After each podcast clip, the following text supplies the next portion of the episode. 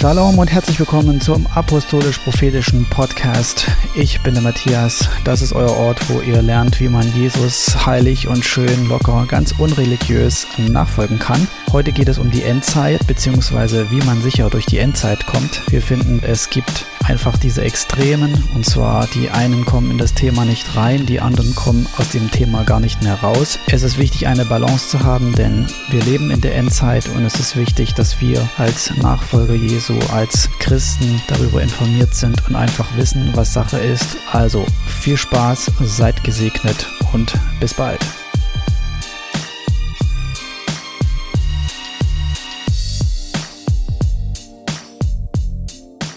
Ja, willkommen zu einer neuen Folge. Bist du bereit für die Endzeit? Wir haben ja das Thema schon angerissen in den letzten Folgen und ähm, wollen da aber noch mal intensiver drauf eingehen, weil das ist eigentlich ein riesengroßes Thema. Das kann man auch in ein, nicht in einer Folge abschließend äh, behandeln. Und sowohl im Neuen als auch im Alten Testament gibt es äh, unzählige Bibelstellen äh, zu diesem Thema. Und wir denken, dass das eins der Themen ist, was teilweise in der Gemeinde ähm, unterrepräsentiert ist. Das heißt, was worüber zu wenig geredet wird und ähm, oder ich sag mal so, es gibt zwei Extreme, zwei Pole, ähm, zwischen denen sich ähm, viele Leute bewegen. Einmal die die Endzeitleugner oder die, die dieses Thema überhaupt nicht äh, hören wollen oder wegschieben und sich überhaupt nicht damit beschäftigen wollen und die andere, das andere Extrem sind die äh, Endzeitfanatiker. Natürlich kann man niemanden äh, der einen oder der anderen Gruppe so richtig zuordnen, so äh, wie in eine Schublade, okay, den einen stecke ich da rein, den anderen dort.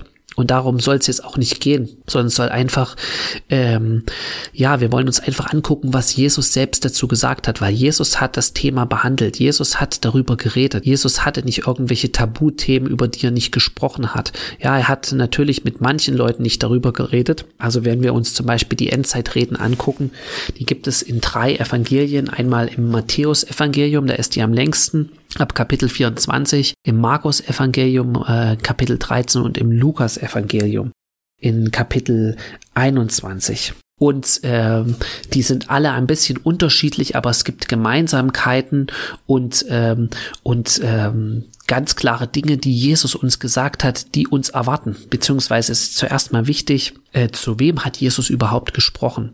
Ja, Jesus hat zu den unterschiedlichsten Leuten gesprochen und hat sie auch immer unterschiedlich angesprochen und ihnen auch unterschiedliche Informationen gegeben. Das heißt, zu den Pharisäern hat er ganz anders geredet als zu, zu den Volksmengen oder zu seinen Jüngern. Und die äh, Endzeitreden richten sich ausschließlich an seine Jünger. Er hat, wenn man den Anfang liest, ich gehe jetzt einfach mal zu Matthäus Kapitel, ähm, Kapitel 21, beziehungsweise Kapitel 24. Äh, und Jesus trat hinaus und ging vom Tempel hinweg, und seine Jünger kamen herzu, um ihm die Gebäude des Tempels zu zeigen. Jesus aber sprach zu ihnen, seht ihr nicht dies alles? Wahrlich, ich sage euch, hier wird kein Stein auf dem anderen bleiben, der nicht abgebrochen wird. Ja, da geht es um den Tempel in Jerusalem, der dann später von den Römern ungefähr 70 nach Christus zerstört wurde. Das ist bereits geschehen, aber zu der damaligen Zeit stand er noch. Als er aber auf dem Ölberg saß, traten die Jünger allein zu ihm und sprachen, sage uns, wann wird dies geschehen und was wird das Zeichen deiner Wiederkunft und des Endes der Weltzeit sein? Oder das Ende dieses Zeitalters ist es auch an anderen Übersetzungen. Das heißt, die Jünger sind selber zu ihm, äh, ihm gekommen. Jesus äh, hat äh, dann seinen Jüngern erklärt, äh, welche Dinge passieren werden in der Zukunft, kurz bevor er wiederkommen wird. Und das ist in allen drei äh, Endzeitreden so, auch im äh, Markus-Evangelium. Deswegen gehen wir nochmal zum Markus-Evangelium. Kapitel 13, da ist auch wieder, dass ein Jünger zu ihm kommt. Ich lese einfach mal Vers 3. Und als er am Ölberg saß, dem Tempel gegenüber, fragten ihn Petrus und Jakobus und Johannes und Andreas für sich allein. Sage uns, wann wird dies geschehen und was wird das Zeichen sein, wann dies alles vollendet werden soll. So. Und dann fängt Jesus an. Und in Kapitel 21 ist es auch nochmal ähnlich. Und als etliche von dem Tempel sagten, Vers 5, dass er mit schönen Steinen und Weihgeschenken geschmückt sei, sprach er, was ihr da seht, es werden Tage kommen, wo kein Stein auf dem anderen bleiben wird. Wie gesagt, das ist bereits geschehen, der nicht abgebrochen wird. Sie fragten ihn aber und sprachen, Meister, wann wird denn dies geschehen und was wird das Zeichen sein, wann es geschehen soll? Und das heißt, Jesus, die Endzeitrede ist an seine Jünger gerichtet.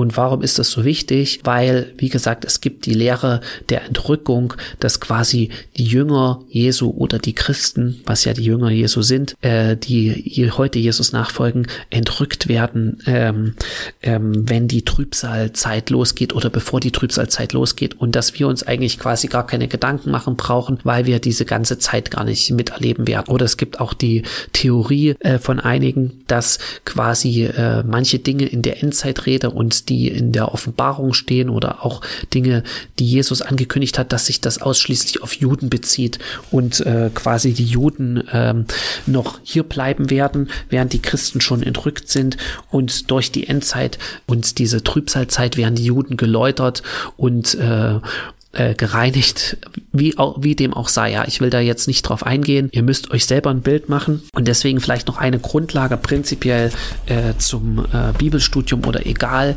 Äh, auch das, was wir sagen, ähm, nehmt das nicht alles für bare Münze, sondern forscht selber nach, lest selber die Bibel, vergleicht verschiedene Bibelstellen, betet darüber, weil es gibt vielleicht einen, eine goldene Regel bei jedem Thema im Wort Gottes.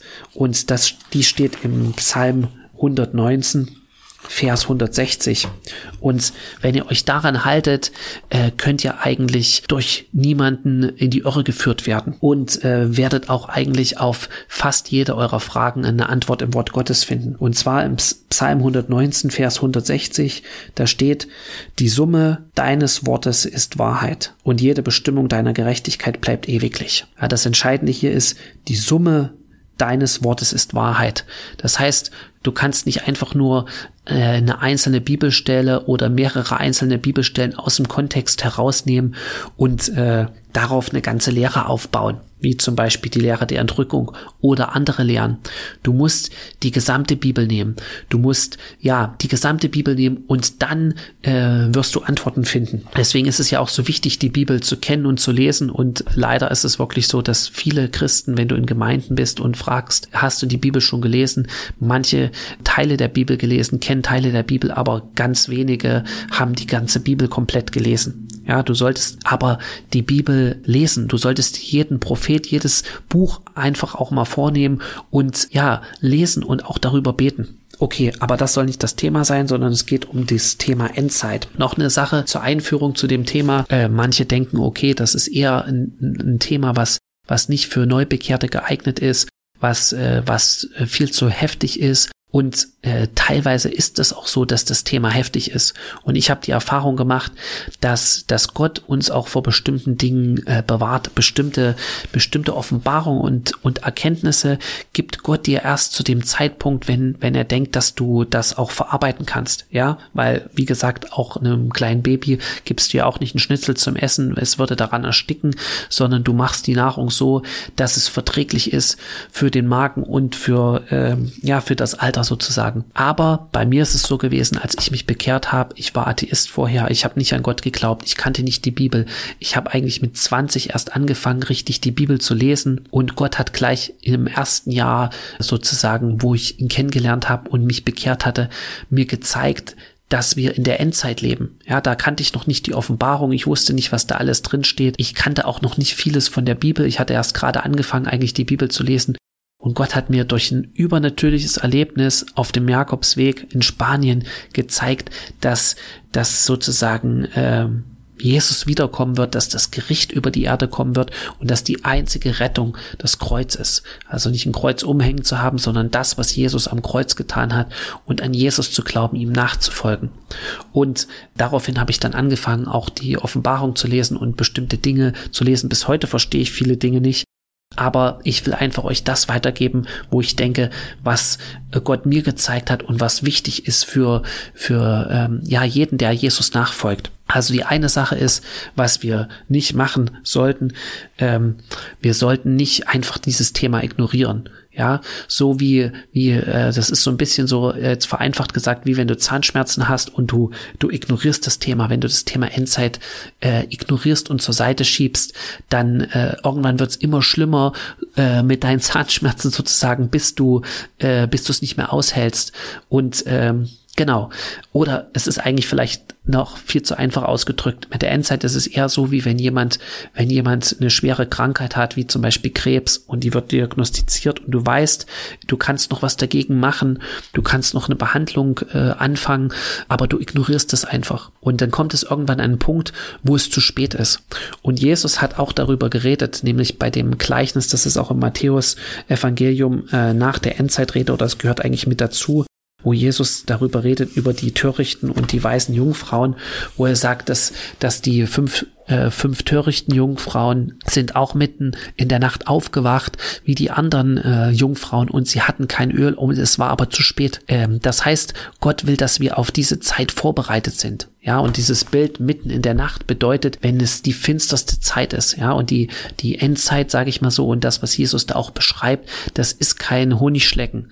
Und wenn du, wenn wir davon ausgehen, und das gehen wir, dass wir als Christen noch mit hier auf der Erde sein werden, ist es wichtig, dass wir uns damit beschäftigen. Es ist wichtig, dass in den Gemeinden darüber gepredigt wird. Es ist wichtig, dass die Jünger Jesu darauf vorbereitet werden, ja, damit wir ohne Angst, aber auch nicht leichtsinnig und nicht leichtfertig in diese Zeit gehen und wissen, was uns erwartet.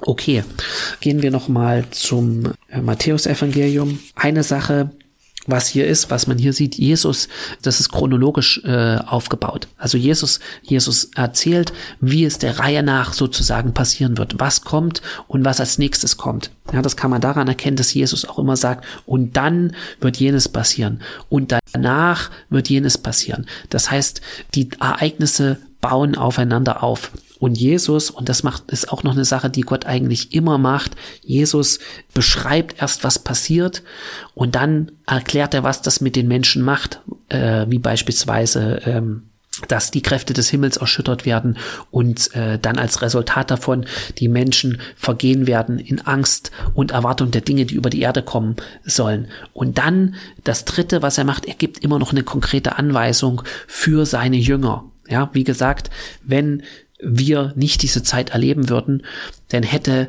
Gott nie dafür gesorgt, dass in drei unterschiedlichen Evangelien an diese, diese Endzeitrede enthalten ist und, und dass immer äh, auch die Jünger konkret angesprochen wurden. Ja, er hätte es auch so machen können.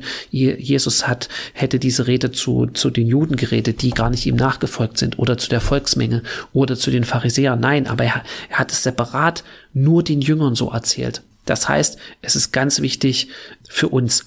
Und das gucken wir uns jetzt in den nächsten äh, Folgen an. Was sagt Jesus? Was macht es mit den Menschen? Und welche Anweisung gibt Jesus uns, wie wir darauf reagieren sollen, damit wir siegreich durch diese Zeit durchgehen können. Und in diesem Sinne seid gesegnet und in der nächsten Folge geht's weiter. Gott segne euch. Amen.